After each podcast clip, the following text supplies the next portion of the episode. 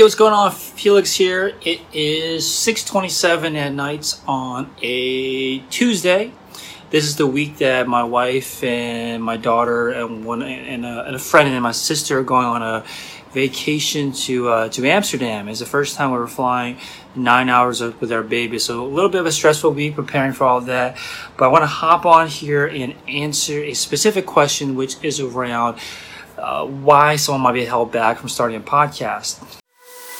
Hey, my name is Felix Thea, and welcome to the Podcasting Profits Podcast. If you want to start a podcast side business so you can have financial freedom, you're in the right spot.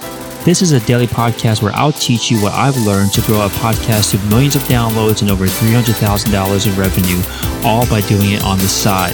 You'll also be able to follow along as I continue my journey to make double my day job salary with my podcasting side business, and you'll see behind the scenes of what's working and what's not working along the way. And um, someone reached out to me said that they were being held back from starting a podcast because they just couldn't wrap their head around it, or they couldn't see how they could eventually turn into a business and make money from it, and how they would grow an audience from it.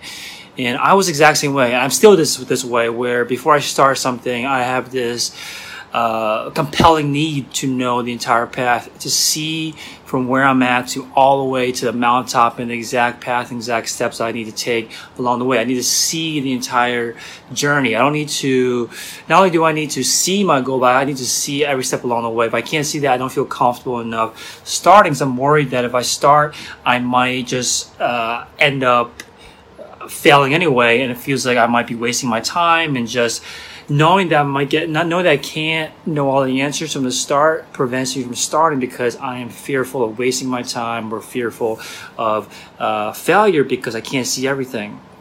And when I first started my podcast, I I felt a little bit of the same way where I had this aspiration to grow an audience, but I didn't know how I would get there and it's a very kind of dangerous place to be because you have the desire for some big goal, whether it is to start a podcast, start a business, start something, some big project, uh, but it's holding you back because you can't see the entire path.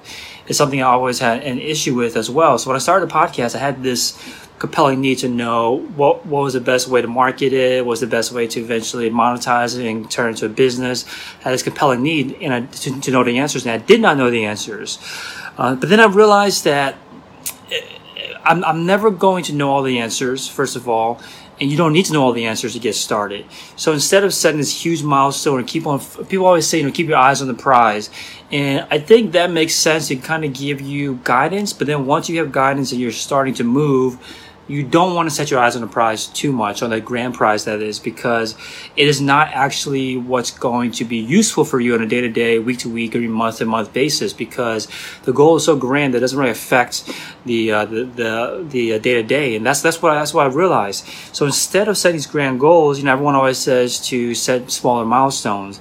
And what that means, I think, in the world of podcasting or building an audience is to think about only one person or maybe at the most a group of people. And, you know take that back. Just think about one person's questions that, that you either heard from directly or you know that they might have this question and you go out and answer that question for them.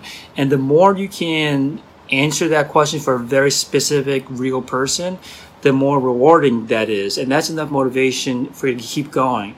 So imagine you start a podcast and you do one episode a week, and after 52 episodes, you've helped 52 people out and you made a huge difference in their lives because you recorded a half hour, hour long episode addressing their specific needs.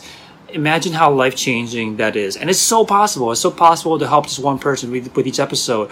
But the best thing about it is, is that by helping one person, no one is so unique that you aren't going to help multiple people by just by, by, by you releasing that episode. Even though you, your goal is just to help one person your goal is to help one person get their answers. By creating that episode you're going to be able to touch more than one person help more than one person. So that that, that was the kind of um, big realization for me. So that was my goal. I set out to just answer the questions for one person with my Shopify Masters podcast. I focused on helping one person get the answers to grow on Instagram, getting their first hundred sales, how they should do their email opt-ins, what kind of email should they be sending, uh, what should their email confirmations, be like I focus on just solving very specific problems. And sometimes I didn't know the answer at all, which is why I think interview based podcasting is the best because you don't need to know all the answers. You just need to, to, to be genuinely curious and then also be a good enough detective to find out what questions people are asking and then going out and finding people that know the answers and asking them the question. So it's just challenging sometimes because I always feel like I need to know the answers, but then I realize that I don't need to know the answers. I just need to know how to get the answers. So that's what I focus my time on, just learning how to get the answers for people. And um, it grew. You know, like I said, even though you're answering the question just for one person, it's going to be relatable to more than one person. And my podcast grew very quickly that way. And uh, that that was a big kind of. Uh, transformation for me that that yes it people say set these kind of smaller milestones smaller goals along the way and i think what what it meant for me was just trying to find uh, things that I would find valuable and that if I find rewarding in doing that are much smaller than my, my grand goal.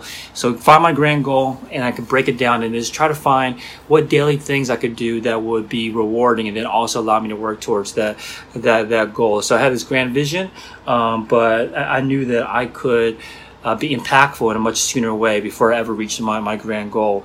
And uh, it was it was a humbling experience because you know you realize like you know you can solve problems for, for people at an individual base individual basis and at the end of the day we're people talking to each other and realizing that and, and, not think of them as an audience, think of talking to, think of talking to person by person, I think um, changes the the way that you see podcasting.